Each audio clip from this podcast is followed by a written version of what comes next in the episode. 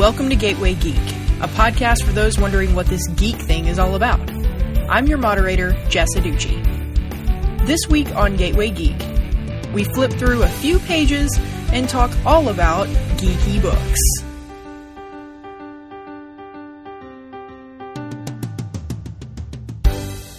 Today we're with Jennifer Bell of uh, the Peg Warmers podcast and author of A Warrior's Legacy book series. Hi, everyone. And we're also with Jason Salee, avid book nerd and uh, friend of 30 something digital. Hi, everybody. How are you doing? So glad to have you guys here. We're back with another topic that, like movies and TV uh, and video games, is going to be practically impossible to even touch the surface of in an hour. As one of our guests, uh, Tony, uh, frequent guests, Tony, uh, said on a previous podcast, if you go into any sci-fi fantasy section of a bookstore, you're likely to drown.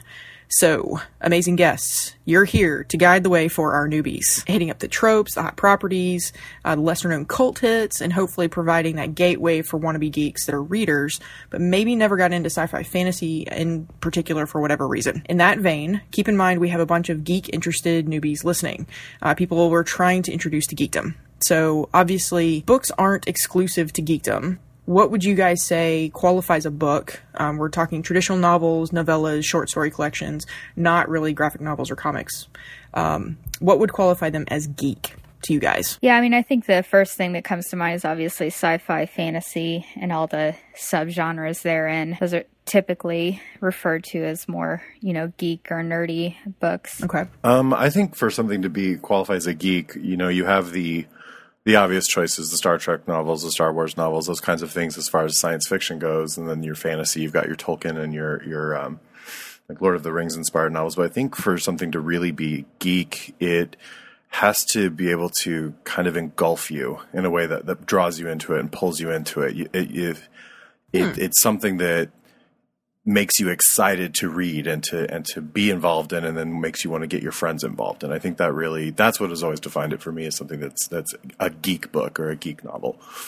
Okay um, yeah we've talked about on uh, other podcasts about world building in particular. So is that the aspect maybe that you're talking about or is it characters or is it i think it can be any combination of that. Um, for me personally um, especially the like real epic, the, the large epics that, that we tend to approach, those can be really daunting to pick up and, mm. and can be very, um, can be very intimidating, especially to somebody who's just kind of starting to dip their toe in that kind of literature. Um, I think mm-hmm. part of what, at least for me, makes my favorite series are the books that, that wrap me up in them and pull me into the world before I even realize that they're building a world.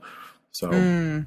something that I haven't even really touched on uh, in other podcasts yet is the horror genre of things. Like we've we're always talking about sci-fi fantasy, but I, am apparently not friends with many horror people because none of us have mentioned that as a genre for any of this. So, but when it comes to books, I happen to be a Stephen King fan, so I go to horror a little bit. So, is that something that you guys would throw in there uh, as well as kind of the horror genre? Yeah, I think so yeah, I think yeah. that tends to be it tends to draw. I mean, if you go to a con and like I just went to a con this past weekend and the authors I walked past uh, who were there were either sci-fi, fantasy, or horror.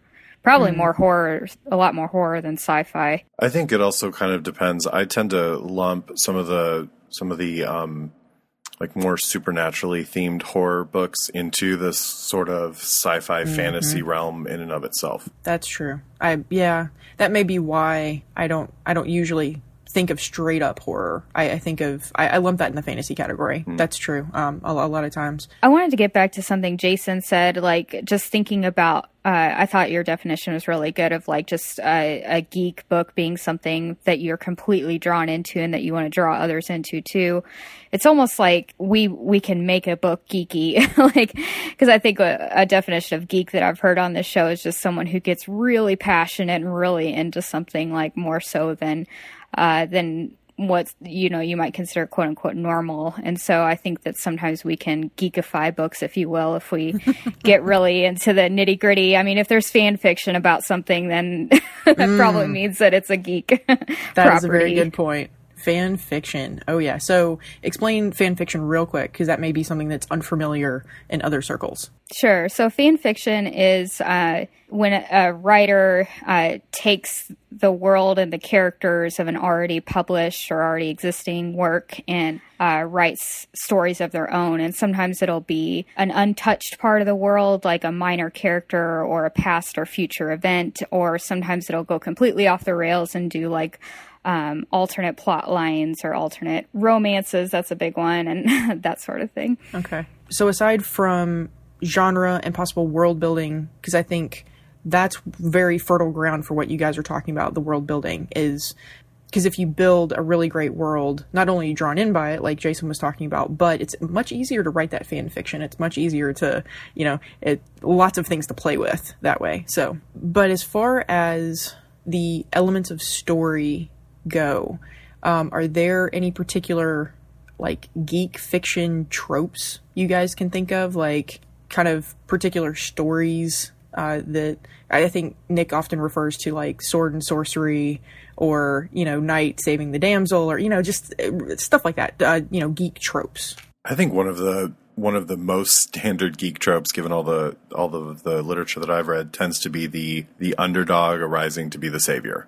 Like that, mm. that's a very common. Um, I don't want to use a religious metaphor, but like coming from from nothing to be the, become the great white knight or the great savior of whatever world or fiction that you tend to be in, um, sure. and that that seems to be a common thread through almost all I, don't want to be cited as an expert, but they're almost all, I think, uh, especially fantasy, the realm of fantasy. Mm. Not so much science fiction, but fantasy definitely. Yeah, and, uh, uh, similar to that as the hero's journey, Joseph Conrad's whole uh, exactly what Jason just said, like the underdog or the unknown who finds out he's a the chosen one or what have you and sacrifices everything.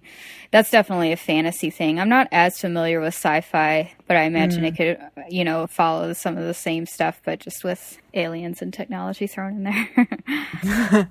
I, I feel like with sci-fi, uh, something that was mentioned, I think on the TV episode, uh, Matt was talking about the idea that sci-fi covers a lot of philosophy so it's not necessarily story tropes as much, or at least I don't I don't think of it like that. I tend to tend to think a lot of sci-fi, the trope for sci-fi is just an exploration of philosophical concepts because it is exploring usually futuristic Mm. you know what might happen if this technology developed or this technology developed or whatever what would happen if we would find ourselves here in the future a lot of it has to do with how we react what our society would look like you know all that kind of stuff so yeah that's a good point and you get elements of westerns like the, the Wild ah. West, like the Great New Frontier. You know, to borrow you know some Star Trek lingo and. Yeah, I don't want to. I keep wanting to bring up Firefly because, but this is the book episode, so I won't do it. So, Firefly comes up on every every episode in yeah. some form or fashion. So. so. Well, I think a slight nuance between fantasy and science fiction that I've noticed is that science fiction tends to to focus on us grappling with the possibility within ourselves, versus mm. fantasy tends to grapple with our influence on the external.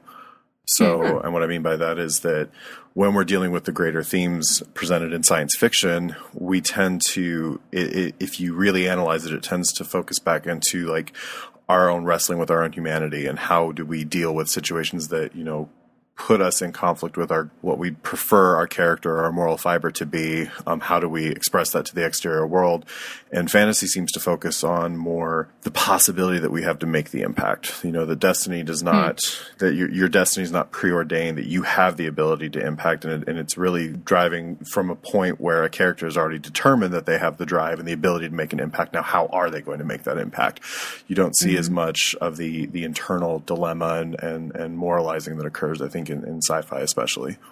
Mm-hmm.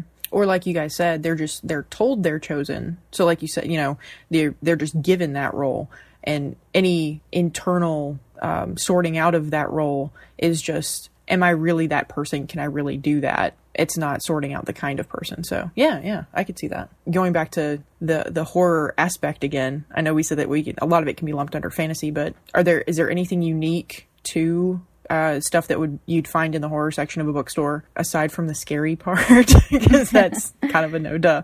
But any any tropes that kind of belong to that genre as well. I've never read a horror book in my life, so I can't help you. um, uh, to be honest, the most, the only real horror series that I ever geeked out about was um, Anne Rice's early years before she found Jesus. Those, the the the interview with the vampire st- stories and then everything that she built on after that. Mm-hmm. She was one of the first authors I remember the focusing on that really dealt with the anti-hero. Um, Lestat being an excellent example of that. He mm-hmm. he was this monster, but if you if you've ever read the series of books through, he spends most of his time focusing on how he's really not actually the bad guy. Um, and. I know that the the Anne Rice novels they technically qualify as horror, but they're also a weird blend of romance and and, and fantasy involved in that world as well. But um, I, I, just remember specifically dealing with the anti-hero, and um, at, I think I think most people who read those books anymore are usually in their preteen years, and there's something very appealing about the nature of those books overall. So, I I I recently just rebought them, Jason. By the way, to reread. I kept all of my copies. I still read them occasionally. So.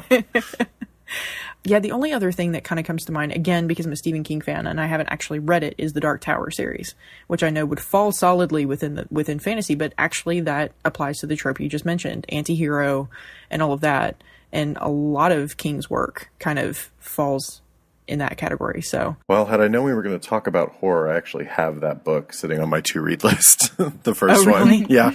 So nice. My bad. I didn't prepare well. Why didn't you read the entire Dark Tower series? Because it's only you know a billion books and a billion pages. Right.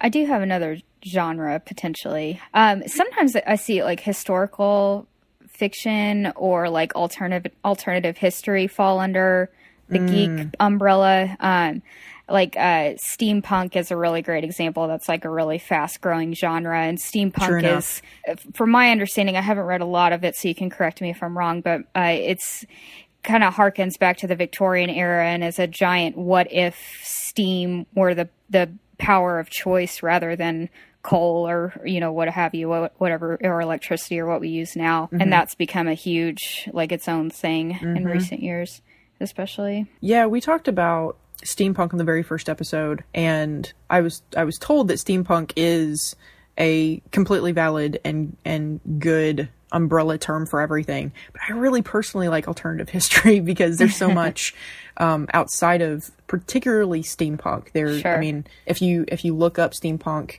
and it starts talking about alternative history and whatever. I mean, it goes into diesel punk, anything with punk really. There's, I think it started with cyberpunk, to be honest. That that you know, cyberpunk was the the future sci-fi version, and then you know you go back to steampunk now. But but yeah, alternative history, absolutely. That's a great genre that I honestly I feel I feel like it's new. I could be wrong uh, as far as how much is out there, but I because I haven't really heard a lot about the books or any really popular series or anything. So if you guys think of anything or if you know of anything, do tell. But um, I haven't really I haven't heard of a lot in that genre, and I'd be very interested. The only one that I've encountered recently um, that would fit in there was a, a spinoff um, from Cassandra Clare's um, The Mortal Instruments. She did a uh, three part three part trilogy, I believe, that that's set prior to the Mortal Instruments. That's called The Clockwork Angel.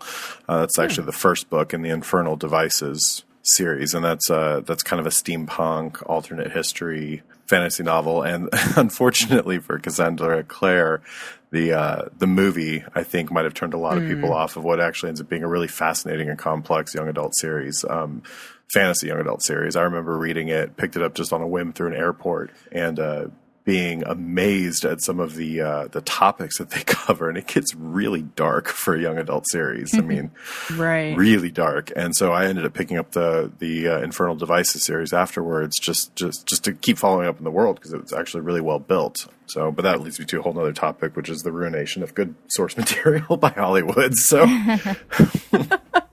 I, I didn't even have that down as a question, but that's a very that's a a very interesting topic because you are completely right. Um, that was something I saw the trailer for that and was incredibly interested in the story and everything. And then, of course, when it came out, I still haven't seen it because reviews and getting to see more clips and everything else, and you're just like, oh. yeah, don't don't see the movie. Um, there was a series released on Freeform, I think. That pretty closely follows it, the, at least the first novel. Um, we'll see if it gets picked up for a second series. It was pretty good, but it suffers from what um, what our friend Matt on Thirty Something Digital often complains about when it comes to fantasy novels set in uh, in you know different media, TV, film, is that it's always always ends up being pretty white people with powers. Um, and they tend to overlook the, the, the better devices and, and, and themes in, in the source material to market it to a, a mass market. Right. So. Right.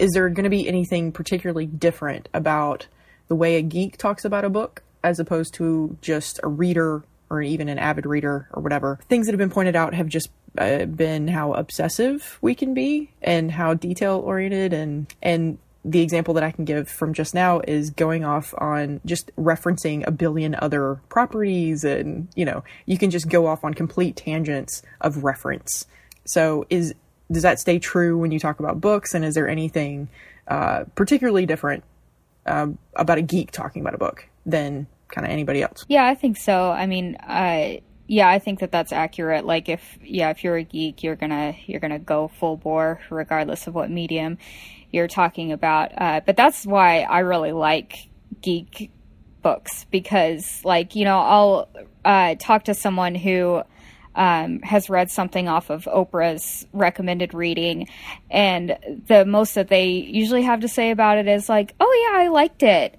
or "I thought this part was cool," or if, if and I, you know, I'm overgeneralizing or whatever. But when you talk, and that's about all you get. But for like a, a book lover, I love talking to geeks because they will be so excited about it. Like it's like talking about ch- their child. They're like, "Oh yeah, I love this," and you know, because of this, this, and this, they'll dissect it endlessly and just like put any, you know, high school literature class to shame over, you know, just the, the detail and the depth and the passion that they go into about it. So, yeah, I, I get to where I, I like reading geek books because I know I can find virtual or real people who I can talk to about it uh, to, you know, my English literature major's heart content. oh, man, that's a good question. Um, so like I'm, I've always claimed my like nerdiness, dorkiness, geekiness, like that's who I am. But I find that it's the it it really comes down to the author and like the the the the, the property that they create that inspires whether I'm going to be a total like geek about it or not. Um, mm-hmm. You know, I'm I'm reading a, a, book right now that I picked up. Um, I've enjoyed it. It's actually horror, Jess. You'd be very happy. It's called oh, I nice. Ripper. It's really disturbing.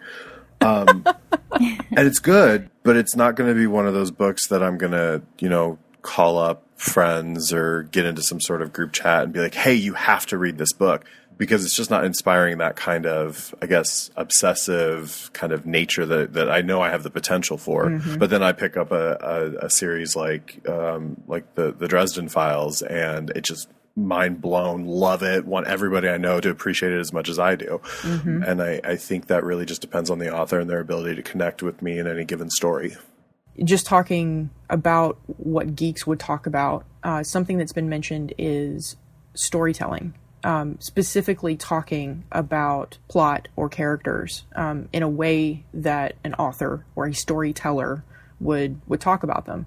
Um, and Jason, I know you've been helping uh, Matt and Tony a little on Thirty Something Digital, so you've been you've you've been helping out with some media and everything and their storytelling. I would imagine um, you give me more credit than I deserve. Usually, I just stand on the side and laugh when they make a mistake.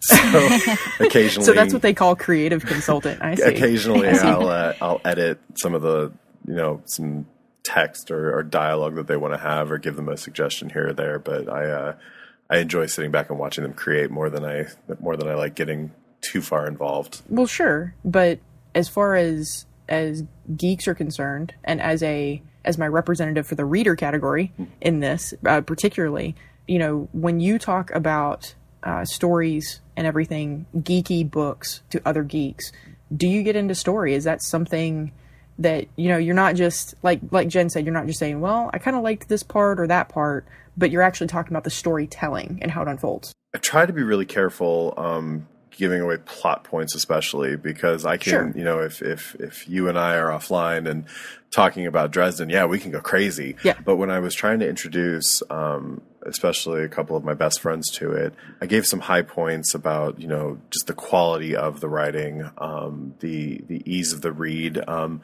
I think that hark, harkens back to my earlier point about how you know real the real epic like high fantasy epics can be really daunting for people to get into. It's it's a, when especially when you, re, you you find that most people don't read for pleasure anymore. I'm always insanely disappointed by the number of my friends who haven't picked up a book since high school or college and and just just mm. don't read. And I, I I don't understand why someone would give up that that kind of a a creative outlet for somebody like me who's not a creative in any sort of artistic medium other than maybe mm-hmm. maybe music that ability to, to, imagine and create in your mind is so like critical just to like your everyday health mm-hmm. and, and, your mental health and state so i try to encourage um, encourage friends of mine to pick up properties that i love um, and specifically i focus on other you know geeks who I know will appreciate them as much as I will, and then that gives you an ability to really engage with somebody on a really human level that it, that isn't always through a, a phone or an email. Um, being able to sit down with a cup of coffee and, and really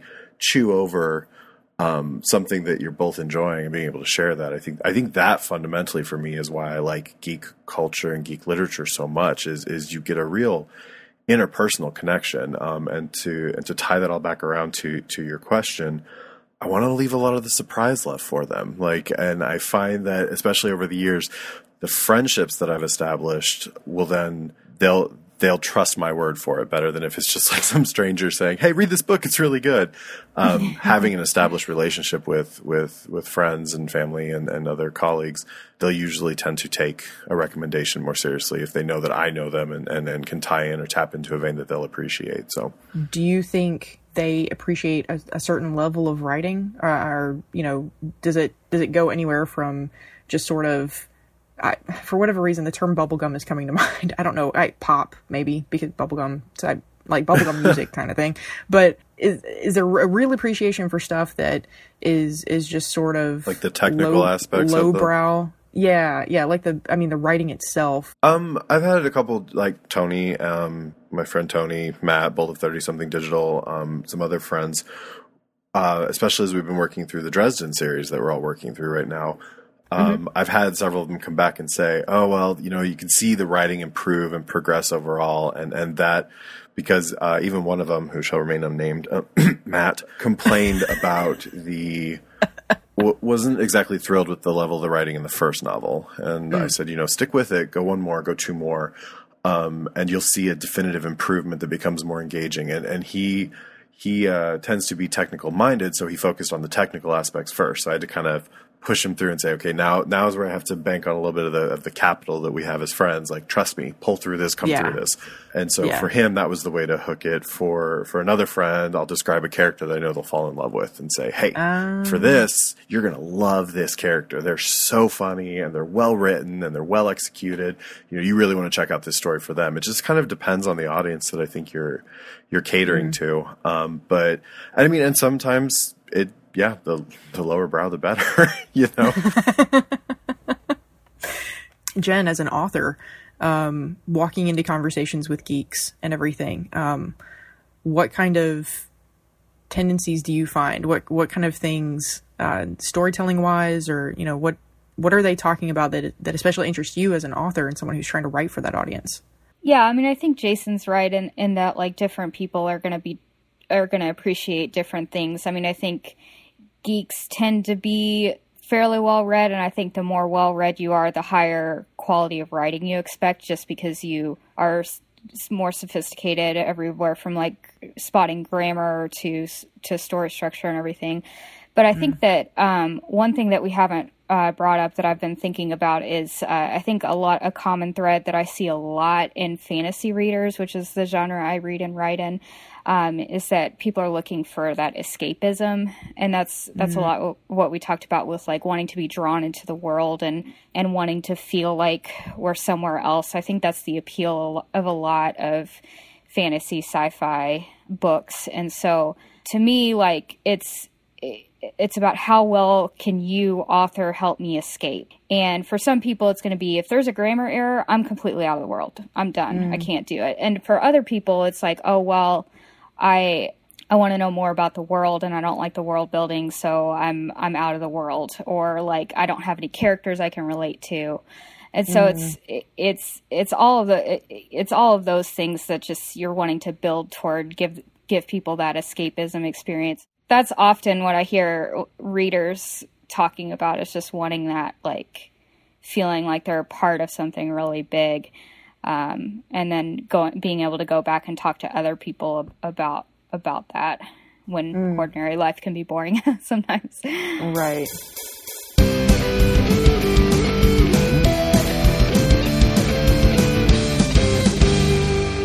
With people who just read a lot of books, again, versus kind of a geek reading books, do you think that community aspect, to both of you, do you think that community aspect is something more unique to geeks? I know there are book clubs. You know, a lot of people have book clubs. But do you think that community aspect is something that could really be pointed at in the geek community and said, yeah, that's that's geeky? I think so. I think that I think that geek has really changed. Um, the, the definition of a geek has changed, even in the course of like our lifetimes. You know, I remember being a kid and, and geek was a bad thing. You didn't want to be a geek. Um, and I think maybe that that's, I think as we've owned it more, I think that's why you see such, why you see such a passion in the geek community. And also I think maybe why you see the, the trope of the underdog rising out. You know, people who were geeks tended to be the ones that didn't, that mm-hmm. didn't, fit some way, somehow. And so when you pick up that first sci fi fantasy geek novel, um, and you see you or an aspect of you on the pages, that, that, that creates a real emotional tie to that author, that series, that world, some in some fashion. And then when you meet other people who, you know, when you're walking through the library and you see somebody else pick up that book, there's that instantaneous, oh, are they going to be one of me? Are, is, are they mm. somebody that I can relate to and identify with? And I think that that's part of what inspires such a fanaticism in the culture. And I use the term fanaticism in a good way. Oh, yeah, I yeah. think that that's where you get that passion and that energy and that drive. And then that creates those communal bonds. Um, I, I that I, I, think it's I think it's probably the be- single best part about any sort of literature that inspires that kind of geekiness or fandom is that you you create a community. And for especially for young people who are trying to so desperately to find a community when you have that mm-hmm. sense of belonging that's huge. And I think that that sticks with you. And I think those of us who grow up to be nerds and geeks and continue to to just revel in this for the rest of our lives are um, we're staying with our people. We found our tribe, and yeah. and and it's, and it's one of the few tribes that I think is transcendent, regardless of any other factor that, that any other any other part of your life that you use to define yourself with. I think that one thing is transcendent of, of, of race, culture, religion, sexuality, any of that, and I think that's yeah. what makes it such a fascinating and, and powerful uh, part of people's lives. Yeah, I would totally agree with that because I think that the the thing with um, with these uh, you know, with these genres that it they inspire this amazing and beautiful kind of vulnerability in in people sometimes, and that's what I love about the geek world at large, and then eh, with literature especially, because like I think of Harry Potter in particular, like there's so many different characters you can grab onto in Harry Potter. Um, and like Jason was saying, it's like the underdog, like you're you're finding the underdog and you're able to relate. And so I've just found people are able to talk about like, oh, I love Neville Longbottom, and they're and then you re- like or Luna Lovegood or something, and they start to talk passionately about these characters, and then you find out that they're talking about themselves, but they feel yeah. safer talking about these characters, and so there's this wonderful like human on human connection that you get via the route of of these geek properties and uh, you you connect with people in this really really cool way that I don't think you see out in the world often and I just love I just I just think it's such a beautiful thing and I love to be a part of that when I'm able to. You guys are so romantic about about books. I like this. I haven't had this kind of conversation. TV got a little touchy feely, but but you know you don't really have these conversations. That's great. It's fantastic. Brent mentioned on the movie episode uh, that just talking about geek community, that we literally wear it on our sleeves. You go to a con and you he he made I mean he was he was emphatic. He said I I think honestly, um, you know, people cosplay, people wear uh, their fandoms on their T-shirts and whatever. Mm. Just so you can spot someone across the room and strike up that conversation, just so you know, so you can spot each other, you know. Um, and what's interesting is books aren't necessarily like that. You you go into some bookstores now and they actually do have shirts of classics, um, and they're starting to get into that merchandising a little bit more. But what would you guys say uh, as far as striking that connection. I mean, Jason, you already mentioned spotting someone in a bookstore, which I love. I, I think that's been one of the main ways I've I've done that, or going up and asking for a book. Uh, I had a great conversation about um, the Magic Kingdom for Sale sold Landover series. Um, because I went up and asked for that book. She was like, "Oh, I love that book. I tell every kid who comes through there to pick that up and everything else." But what are some other ways because we don't have t-shirts. We don't I mean, I guess you could you could cosplay some some of the characters, but those don't immediately come to mind because you have to kind of make up those costumes. They're not something that you see in a movie or on TV. Um, so how do you how do you connect with other, you know, book geeks? How do you what what's a good way to to find you know your your people? Yeah, I mean, you either you either find them or make them. you, that's a, that's a good motto. Find them or make them. yeah, I mean, I I mean, you already mentioned you know having like a something of a book club, reading the Dresden Files, so you can you know browbeat your friends or or uh, or just uh, enthusiastically agree with your friends to read uh, you know a certain book, just yeah. regular old book club, or then uh, alternatively the internet. You know, obviously opens up a mm. whole huge. Um, you know, you could do virtual, or there are even you know meetup I don't remember the websites, you know, but like places where people like don't haven't met in person, but you know they say, "Hey, we're starting this book club at you know meeting at the library here, and you can meet mm. People yeah. in person as long as that doesn't frighten you and make new yeah. friends that way." Yeah, I mean, I think I think um, badgering your friends to within an inch of their life is the best way to do it. Um, but uh, even like going um, going to my first cons this year. Um, mm. One of one of my all time favorite series uh, that's a it's a bit of an older series is uh, the Pern series, the Dragon Riders of Pern, mm-hmm. and Dragon Con actually has a big Pern meetup and discussion around various topics mm. associated with the with the Pern really? series, and um, I I, you know, I, I, my biggest regret is I didn't go this last year. You can bet I'll be going this next year. Um, but I think that'll be amazing. Like, because I, growing up, uh, I was the only person I knew who read those books. I think when I checked them out from the library back in the day when you actually did book checkouts and had the little name cards and you could see who had it, the last person to read it was like 20 years prior to me. Um, so to know that there's actually a thriving community out there that's still interested in these novels and these books, um, was, was awesome. And, and so yeah. I, I've, I want to take advantage of that. But I think, unfortunately, unlike a really visual medium like cosplaying a movie or, or, or, or a TV show or something like that, you have to, there's a little bit more energy that you have to invest yeah. to actually seek out seek out your community or, or, find find others. On the flip side of that, though, if you cosplay a, a, a, a character from a novel and somebody spots it, you know that's a good person. Like they see your vision, they share it, and you know that's somebody you want to talk to.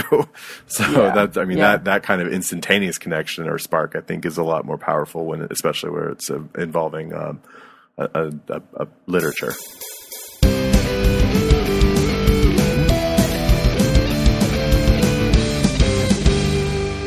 You guys have already kind of gotten into this by talking about storytelling and character, but if there are people who don't read at all, um, or are just they're avid readers, but they haven't gotten into sci-fi fantasy, it's just kind of not their thing. They're more into drama or mystery, you know, or something like that. I hear that a lot. What would you guys tell those people? Um, Jason, you mentioned talking about characters that they might identify with or whatever, but especially for people who don't read at all, you know, what I, you said you want to encourage them to do so, but but what on earth do you say to get them to pick up a book um, and read? And and to a reader, what do you what do you say to them to say no? But really, this material totally just as valid. Not for kids, not for weirdos, not for you know whatever you think. What do you guys what do you guys say to them? I think just pointing out, uh, you know, finding what they're interested in and showing them that it's it exists in in the fantasy world. Because we talk about genre very rigidly but it doesn't usually exist very rigidly. So you know we say fantasy but you know it's you're it's you're hard pressed to find a, a straight fantasy novel. Like you're gonna find uh, fantasy and military tied together, fantasy and romance tied together. So if someone's already a reader and they like romance or mystery or thriller, you're going to find elements of those things in quote unquote geekier gen- genres. So, I mean, I find that that's an easy recommendation to make. Um, you know, just taking what they love and just saying like, "Hey, like you're you're in this too." And then people who don't read, I mean, there's just not a whole lot you can do to make people spend hours reading a book. But I think the same thing, like uh, what I hear a lot from people who don't want to delve into fantasy is like, "Oh my gosh, there are way too many characters. I will never ever be able to keep up." that daunting epic that Jason was mentioning. Yeah, yeah. But I think like finding like for me, like I love young adult fantasy and those are typically easier to swallow than, you know, uh, George R. R. Martin or something like that. Um, so start or Tolkien, yeah. Yeah. So starting them out on something that's especially a lot more like character driven like something that they can like immediately not to plug my own books uh, but i'm going to but like Oh, please- my please do. um, my my books are first person fantasy, which is fairly odd. Um, usually fantasy's third person because you need to see what's going on in the entire world. But I was an idiot and decided to go with first person. But I, I like found first that person. That's a good choice. I like that. I do, but I've just found that there's so many sweet people who read my books who like do not read books, but they read my book because they love me.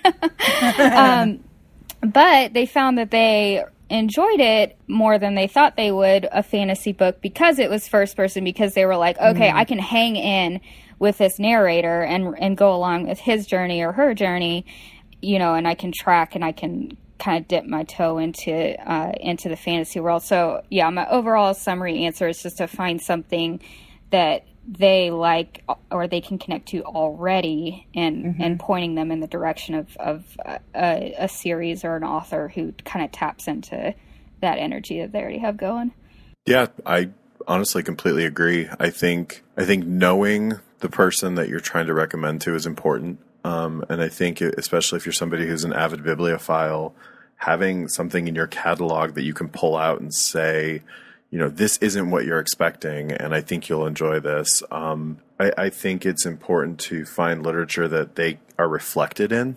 Everybody wants to see themselves, and if if you know your if you know thyself, if you know who you are, and you want to see yourself or, or an aspect of yourself reflected in lit- literature, find someone who mm-hmm. really does know how to re- who, who who who reads all the time and they will probably be able to point you in the right direction or even go look yourself. But i i think one of my favorite series that's a good introduction for people who are who are possibly turned off or, or maybe a, a quote closet geek and don't want anyone to know.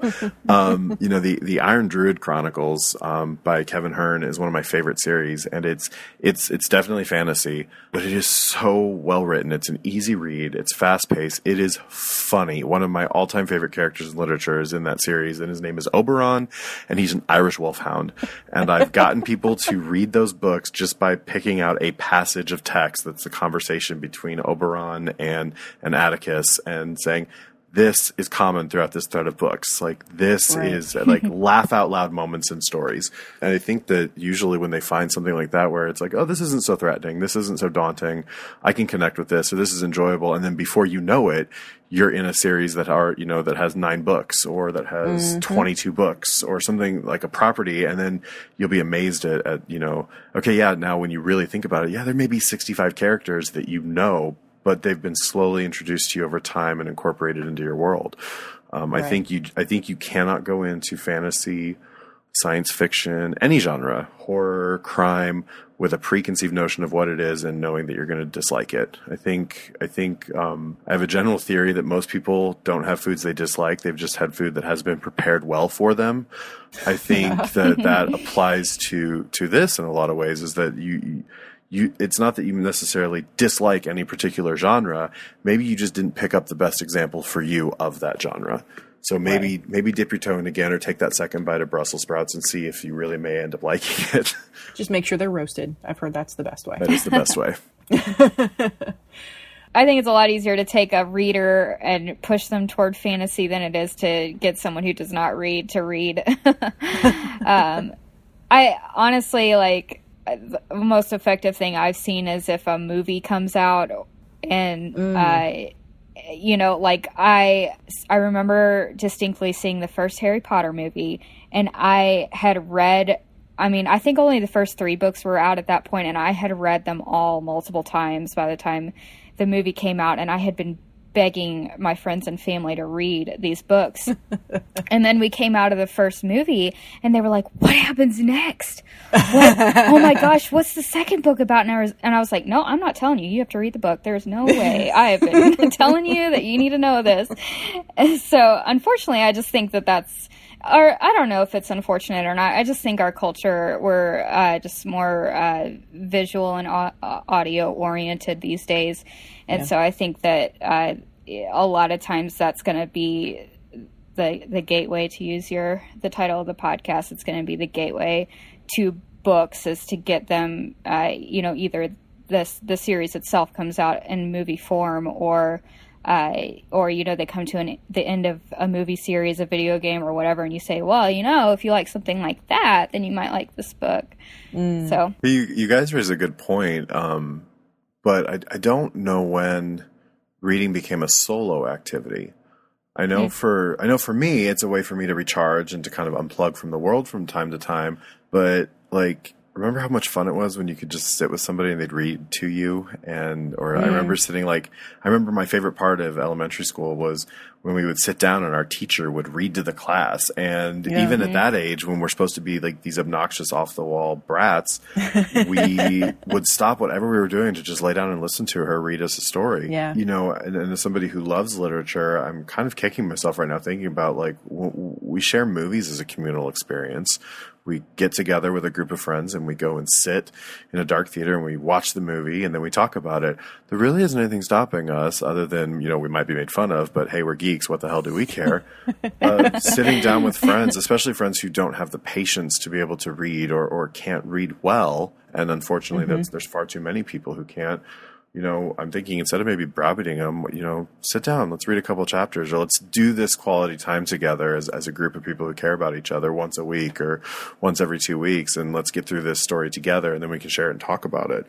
Um, that yeah, that's, that's a really a, fantastic a point because I, I have a a couple friend who that's what they do every night before they go to bed. They read chapters of books to one another. That's so and stinking my, cool. Hashtag my husband and I have tried to implement that, but it's just we're not self disciplined enough. But yeah, that's that's great because especially like I think of like extra. You know, if we want to go into like introvert extroverts, uh, you know, my husband's more extroverted um, and like Jason said, like I'm I'm introverted, so reading is like a recharge kind of thing because it's like a, a solo thing. But my husband engages right. more when we read out loud together, and so yeah, and I think we really have lost that art of um, of reading out loud and reading even reading dramatically can really it mm-hmm. really is a lost art that we don't practice anymore that you know used to be forced by necessity because books were expensive and so you had one copy and you read out loud and everything. But that's a good point. I think we should. I think we should here and now, what, whatever the date is, June 29th, say that we're gonna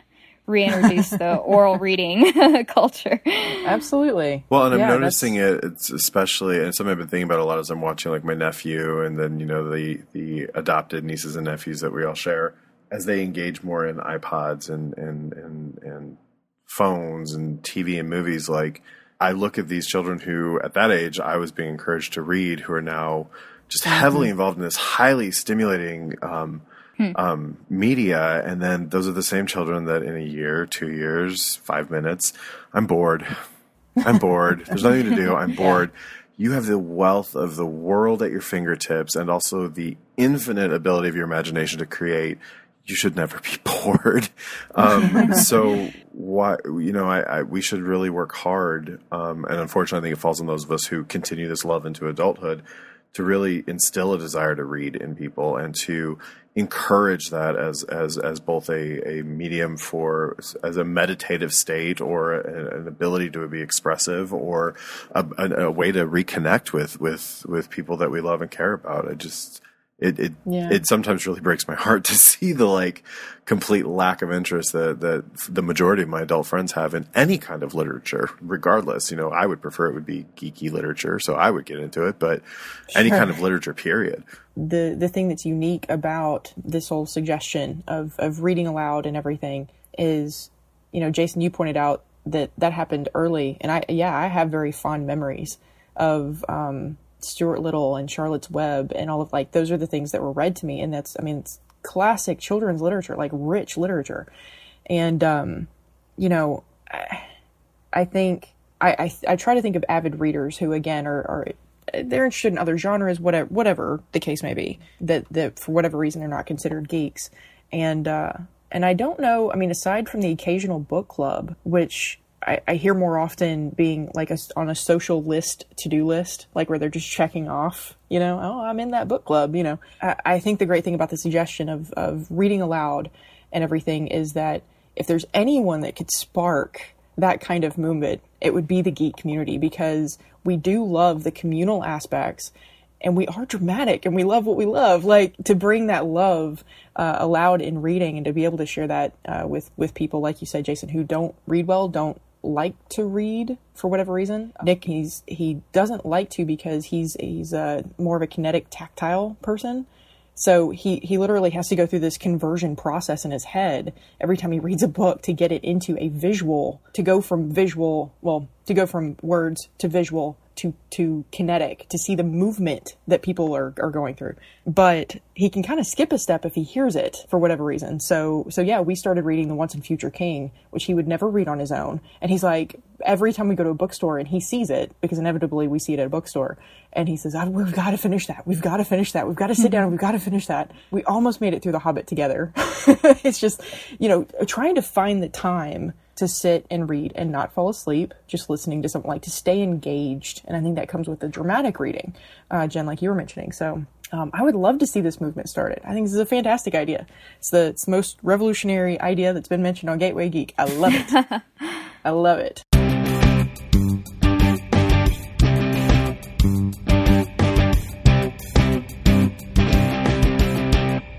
You guys, you've you've you know mentioned a few things that you like and this will this will go a little quicker because unfortunately we're only working with two people tonight. Each of you give me three books or series, whatever, that you absolutely love. It's not necessarily for you know new readers or readers you're trying to convert or, or whatever for our audience it's not necessarily for our audience in particular but it's stuff that you guys are super passionate about and that you love and um, and and then tell me why you know why you're so interested in it jason you go first ah um, I knew you were do that. Um, we've mentioned it a lot. I don't think it comes as any shock, but um, I don't think I can pick one favorite out of the Dresden Files. Sure. I just I found I ran into them. Um, oh gosh, probably probably six or seven years ago, and I've read the complete series through three times to date. I'm getting ready to start my fourth time. I love it, but no, I just I got engrossed with it. It's it's a it's it's this it's this crime fan it's this crime noir um, it's fantasy. It's it's supernatural. It's it's just all of these things, and it's very well written. Um, it's um, I also like the complexity. He he comes off as such a simplistic writer in his style. It's it's mm-hmm. just very engaging. Um, but as you go along in the series, things that you overlooked or that you didn't register at the time in book three as important in book ten become like a critical detail. Um, and and then you're just racking your brain going wait, what else did I miss? It just makes you think, and it, and, it, and it's just it's a really um, and he's a really he creates flawed characters that that are reflective of of of of of all of us of the, the, both the better angels of our nature and also the demons that we wrestle with and I think it's just a fascinating read it's it's it's fun and it starts as fun but it translates into this really like complex series that wrestles with mm-hmm. some pretty big themes and that's I just find it fascinating. Yeah. He's the only wizard for hire listed in the yellow pages. That's right. um, Jen, what's one of your favorites?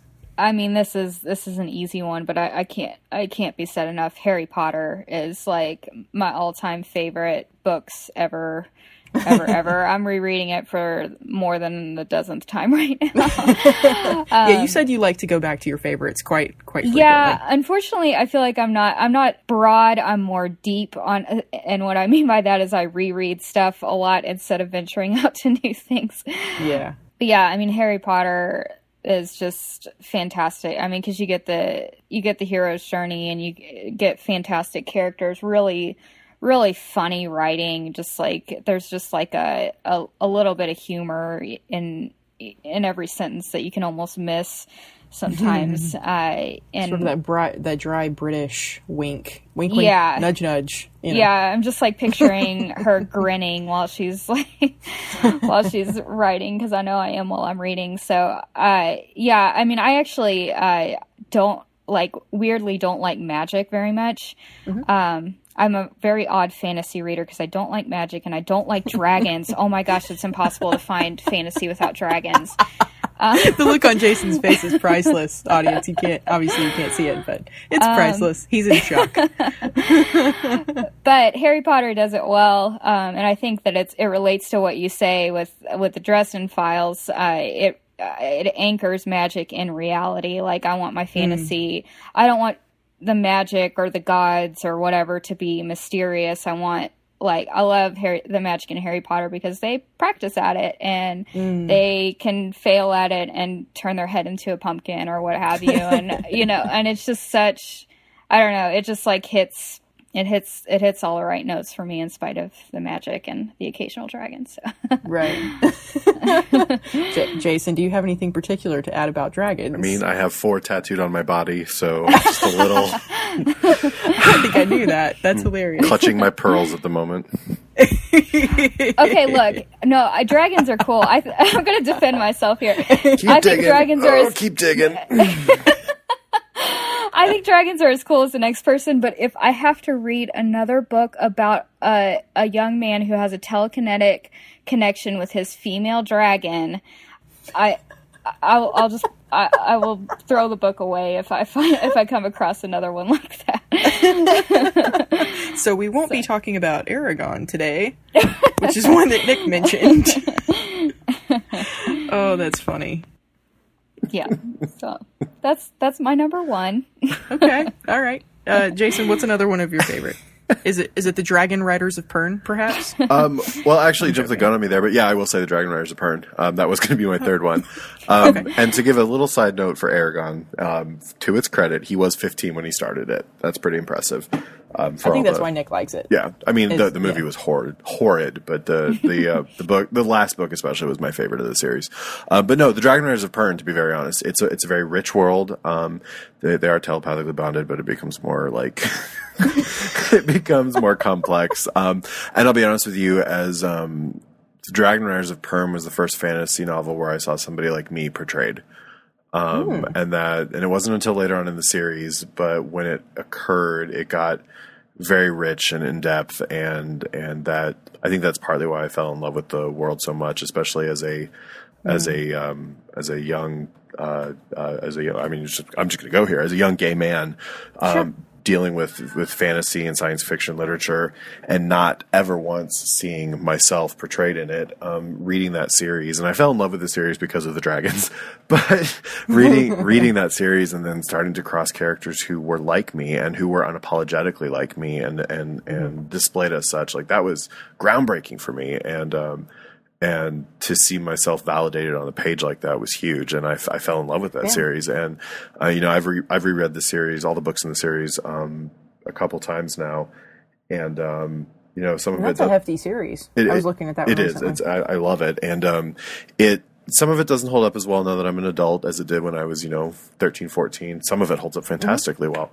Um, But that that's that for me is a very like that's one of those rare examples of science fiction fantasy crossing into each other's realms heavily um, as as an actual as, as somebody who's a, a, a employed and working scientist and is in, in his adult life I really loved the science behind it. Some of it's true, some of it's not. It's you know give or take, but that science merging with that fantasy was was just great. Like I got the best of both worlds that I love: spaceships and dragons. so it was pretty Right awesome. Um, but it, it and it's it's a series that grew with me as I grew up. Um, starting with the if you follow if you read it the way it's recommended, and I started at a young age um, those books are age appropriate. And then as I became older and they started doing some of the later releases, the themes, much like Harry Potter, actually, as it gets more mature as the books go, these books also got more mature and got into more civic responsibility and and um, dealing with really complex questions of societies and what happens when you have a despot or, or a dictator emerge and how does a society a responsible society respond to that? Like it just became a really complex and intricate series that that um that I, I, I honestly highly recommend to this day. Awesome. All right jen number two. It's really hard for me to pick favorites but i think uh, Redwall is one that's uh, that's stuck with me for a while. At least it's it's survived a couple of book purges in my house, so that must mean that it means something to me. I it's well Redwall. If you're not familiar with it, it's like a kind of a medievalish world, but uh, it's uh, all the characters are rodents of various sorts, like um, mice and otters and hares and uh, it's been it's been years since I've read any of them, but uh, badgers and all kinds of stuff. But it's it's a really interesting little world, um, and the uh, each book in the series usually follows a, a different protagonist, and um, it's by Brian Jacques, and he um, he just creates very relatable heroes. Uh, I, I tend to not like the the wide, expansive fantasy. I like the more like zeroed in on the on one main mm-hmm. character, and so uh, Redwall lends itself to that. And then uh, similarly, there's the there's just a little bit of humor in uh, throughout the books, just because they're animals uh, and they talk and they walk upright, and so instead of um, there's just little stuff like instead of uh, walking they're you know they they pad along and like instead of like fingers they talk about the claws and stuff so just little like references and you know talk about what their tails are doing every once in a while so there's just like a little bit of humor in it um but and yeah it's i and it's i don't know it's just it's just kind of it's a fun series and it's uh and i also like that type of series like it's not one gigantic overarching story that sounds exhausting to jump into. Like you can jump anywhere you want to in the series and pick it. Kind of similar, kind of similar to Dragon Riders of Pern. Like um, you hmm. can jump in at any point and they'll reference back and forth to each other, but it, you don't. It doesn't require a ton of you as a as a new reader coming into the series. So uh, that's another okay. one I really like. That sounds like another one I'm gonna have to check out. There's a lot of books I'm going to be reading here soon. Okay, uh, Jason, what's your third one? Um, my third one is a little bit more like high fantasy, but it's also for me. Um, I I very much favor expansive world building, and I like getting sucked into to the just the creation of it all and and the depth that's available. Uh, this one's a little bit different for me, but it's the Kingkiller Chronicle by uh, Patrick Rothfuss. Um, currently, there's only two of the three books out, and then there's three novellas. But this is this has been a nice twist for me um, away mm-hmm. from kind of the the the I guess as as you would call it, just the pop, the bubblegum pop, like sci-fi fantasy. This is this is darker and it's um it's it's um I believe the word I heard for it was metafictional. There's there's multiple stories hmm. within the stories. Um, there's there's good depth and breadth of the character development. Um, it dabbles with the transition of the of a character from the kind of young savior of everything to the to the kind of anti-hero but then part of its appeal to me though is there's a very large like section at university where magic is as, is as a science. And mm. and they they're um, almost in a much more adult fashion than I think Harry Potter started. And that okay. that is kind of interesting to me. But it's it's it's tight writing. It's beautiful work. Um, it but it would be I would put it at a like 5 or 6 level for the experienced fantasy sci- science fiction reader, it wouldn't be wouldn't be something that um, a newbie should pick up. Right. So. Jason, that was your third. Jen, we still have your third. Yeah. So my third. This is a more recent series I've been reading. I don't know if it's going to stand the test of time, but um, it's the first series in a while that's really drawn me in um, hardcore. Um, that's the Throne of Glass series by Sarah Maas. It's about a, a young female assassin. And uh, what drew me in was the first couple of pages. She's in a prison and she's being brought before the prince. And she spends the first couple of pages, like every time someone new walks in the room, she contemplates the, all the various ways she could kill them. and it was so endearing to me in a really scary way that like I just thought it was awesome. but but then like the third or the first book like became like a love triangle in the middle of it and I was a little like what what did I just because I like I like romance in there, but usually it's like a C story. But this became more of a B and an A story at some point. I was like, what in the world?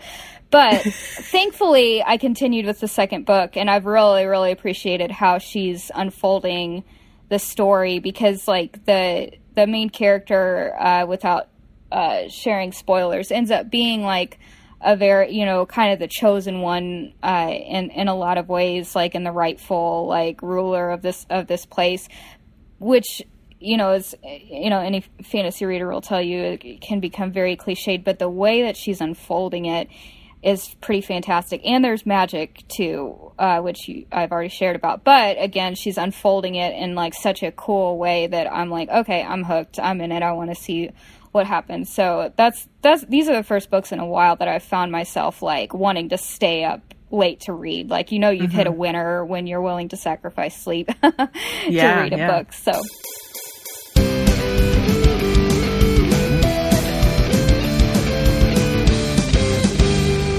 some of those, you know, like you guys mentioned, they they are new geek or new reader, whatever, appropriate. But I'd like it, just one suggestion um, from each of you as far as a good place for a new person to start a series that you would say this this is something that either eh, whether you read or not, whatever, whatever your your background is, this is a good place to start in something that's geek specific. So for me, um, it has to be the Iron Druid Chronicles. It's urban fantasy. It's by Kevin Hearne. It's also set in a set in a um, modern setting. You're not dealing with any historical world world building or any significant changes. They are tight, easy, funny reads. The character development is excellent. The world building that's required is is there and it's necessary, but it's not it's not heavy. It's one of the few series I've encountered in a long time that I consistently find myself laughing out loud regardless of who's looking at me like I'm a crazy person. like they are funny and you um, and they're heartwarming and they're emotional, but it's it's just a, a really great series. Um, I think for anybody to read, but especially somebody who's just approaching any sort of science fiction or fantasy realm with any trepidation, like you, you're gonna love it. It there's you you just can't not. It's it's it's beautifully written. Um, it- just excellent excellent series. It caught me off guard by how much I loved it, and I there's uh, currently there's currently eight books out, and I think he's planning to go to nine. And I picked up the first book um, and read the first seven in a week. And like I was that Wow. hooked on it, Wow. and then had to sit and wait patiently or not so patiently for the eighth book to come out. And now I'm just waiting for the the rest of it. But cannot recommend it enough. Perfect, in my opinion, it's the perfect series to start with. Yeah. Brief little rabbit trail based on something you were saying. Uh, comedy aspect. Um, you guys have mentioned a number of times, you know, laughing at something or, you know, something just striking you as funny, whether it's funny haha or funny interesting, you know, oh, that's kind of funny. And, uh, you know, someone like Terry Pratchett comes to mind. Or, or it, do you think, going back to the question for a second about bringing new people in, do you think the people like Terry Pratchett, any anybody that writes kind of a more comedy oriented uh, fantasy sci-fi, do you think that's a really good in? I mean, you guys have mentioned comedy a couple times. Yeah, I think it definitely could be like whether it's a character who's just a smartass or, uh, you know, like you know, if you have a particularly sarcastic friend or whatever, and you like you see their humor in a character or in an author's style, then that could be a good a good segue or or just you know an author's overall you know you men- you mentioned with Harry Potter like the British humor like kind of the tongue in cheek um, things. So yeah I mean I, that could be yet another in for it. I don't, I don't know if I've ever recommended a book based on humor um, but never hurts for sure Yeah. Well, and reading is supposed to be an escape, and it's supposed to be, you know, it's supposed to be enjoyable. So from from my from my point of view, there's there's nothing wrong with a good laugh. You know, laughter is kind of it, it's it's universal in all media, and I I don't want to read. You know, I'm reading a really dark novel right now, and I can promise you when I'm done with it, I'm going to need a laugh, and so I'll pick up something that's going to make me chuckle. But Yeah. Just to to throw it out there again, I mentioned Terry Terry Pratchett, the Discworld series. I, I haven't read it and I don't know anything about it. All I know is that it's very popular. a lot of people very much enjoy it, enjoy the humor of it. And another one that I can see being a good one-off that was uh, um, Terry Pratchett and Neil Gaiman uh, was is uh, Good Omens, which actually, you know, if you need that movie connection, uh, they're turning it into. It, I, I, believe it's a movie. I don't think it's a miniseries. They're turning it into some form of something visual, and uh, and it's and it's funny. It's you know, again, it's relatable. It's interesting, but it's technically fantasy. Like you know, it's it it's not real life, so it's it's fantasy. But I want to throw those out there too because I, I, feel like, especially Pratchett, there's so many people who mention Pratchett in the geek world uh, and and mention Discworld uh, especially. That I, I, definitely want to throw that out there before I forget because I, I think that's something else worth exploring. Jen, what is your one for for new people? Yeah, so speaking of big names in the fantasy world, um, mm. Bra- Brandon Sanderson is a fantastic writer, and he's he quickly shot up to like Stephen King level like popularity and awe from like things I've read about him and just listening to him. But uh, I actually haven't read a whole lot of his stuff yet, but I did start reading. Um, I'm in, actually in the middle of a series called The Reckoners. Um, and it's kind of mm. young adult urban fantasy. Um, but the, the basic premise of that is that, uh, like there's been some like astronomical like uh, like literally like the stars have moved and it has given certain people on earth superpowers mm-hmm. but they use their superpowers for evil and so the reckoners are the kind of the resistance force and so i uh, there there are a few things about this series that I think would recommend itself to to new fantasy readers. Like one, um, similar to what Jason said with the Iron Druid Chronicles. It's like it's set in uh, in the U.S., so there it it's uh, you know in our world. So there's like low. Um, you don't need to memorize you know place names or or new species mm. or uh, you know f- figure out what dwarves and elves look like and all that junk, but uh, sorry, I get tired of the Tolkien dwarves and elves too. Anyway, so um, there's so many other different versions, right? I, um, but then so there, so there's low there's a low entry point, and then superheroes are just super popular right now. Um, so you know, mm-hmm. even uh, you know, my mother-in-law uh, accidentally went and saw um, Deadpool for which my father-in-law is still paying. oh no! So, so it's you know it's it's modern day world. It's superheroes, and then on top of that, Brandon Sanderson's writing is like you you feel like you haven't even breathed like he just sweeps you along and mm. you're just mm. like how did i get to the end of a chapter like it's so snappy and so like so if you like thrillers or just something that keeps you super engaged um, sentence to sentence like he's got it he's got it on the sentence level he's got it on the chapter level like i just can't say enough about him mm. so yeah okay and I'm only halfway through book two. So this, I think, I think there's only three in that series, so that's also digestible. I've also heard people who are like, you know, they hear book 17 of Dragon Riders of Pern, mm. and they're like, nope, not going there. So I think three is a lot more digestible. So that sure. would be my current recommendation.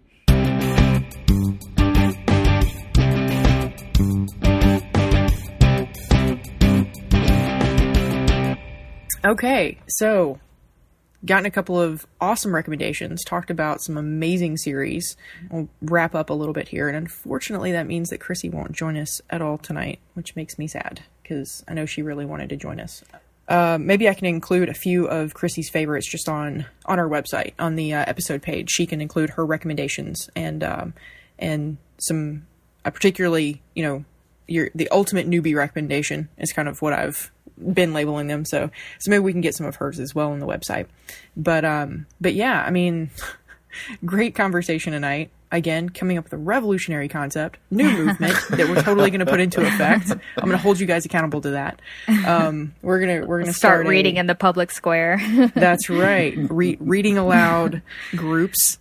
You know some some great talk just about what makes things geeky. I mean, again, we kind of come back to uh, the people. The people make it geeky. I mean, you can always come back to sci-fi fantasy genres because that's where that's that's where our foundations lie. Uh, but but so often I'm hearing the the same answer, which is it really comes back to the people. It really comes back to their passion. Um, it comes back to their passion for story and for the community around them. So thank you guys so much for joining tonight and uh, and talking about those things and, and sharing your passions. Because, like I said, there there were some great moments in there that I'm like, romanticizing literature again. I love this. you don't hear it very often, and uh, and I I love to hear that again, and I love that that the listeners are going to hear that again. So um, and and thank you for all your favorites. There's a couple of great series in there that I mean, like I've said before, they're going to be listed on our website for sure, um, set apart as you know y'all's recommendations, so it'll be easy to find. They're not going to be in that mass tagged paragraph that I have. Um, they'll they'll be easy to find and. Uh, and I, I hope our readers, our readers, our listeners check it out. Um, so listeners they, who are about to become readers. That's right. That's really that's what I meant. That's what I meant. and, and you can hear the the nefarious tone in both their voices because they're very eager to convert you. So um, thank you again, guys, for joining. Thank you. Yeah, thanks. It was fun. All right, and uh, we'll catch you with the next book series.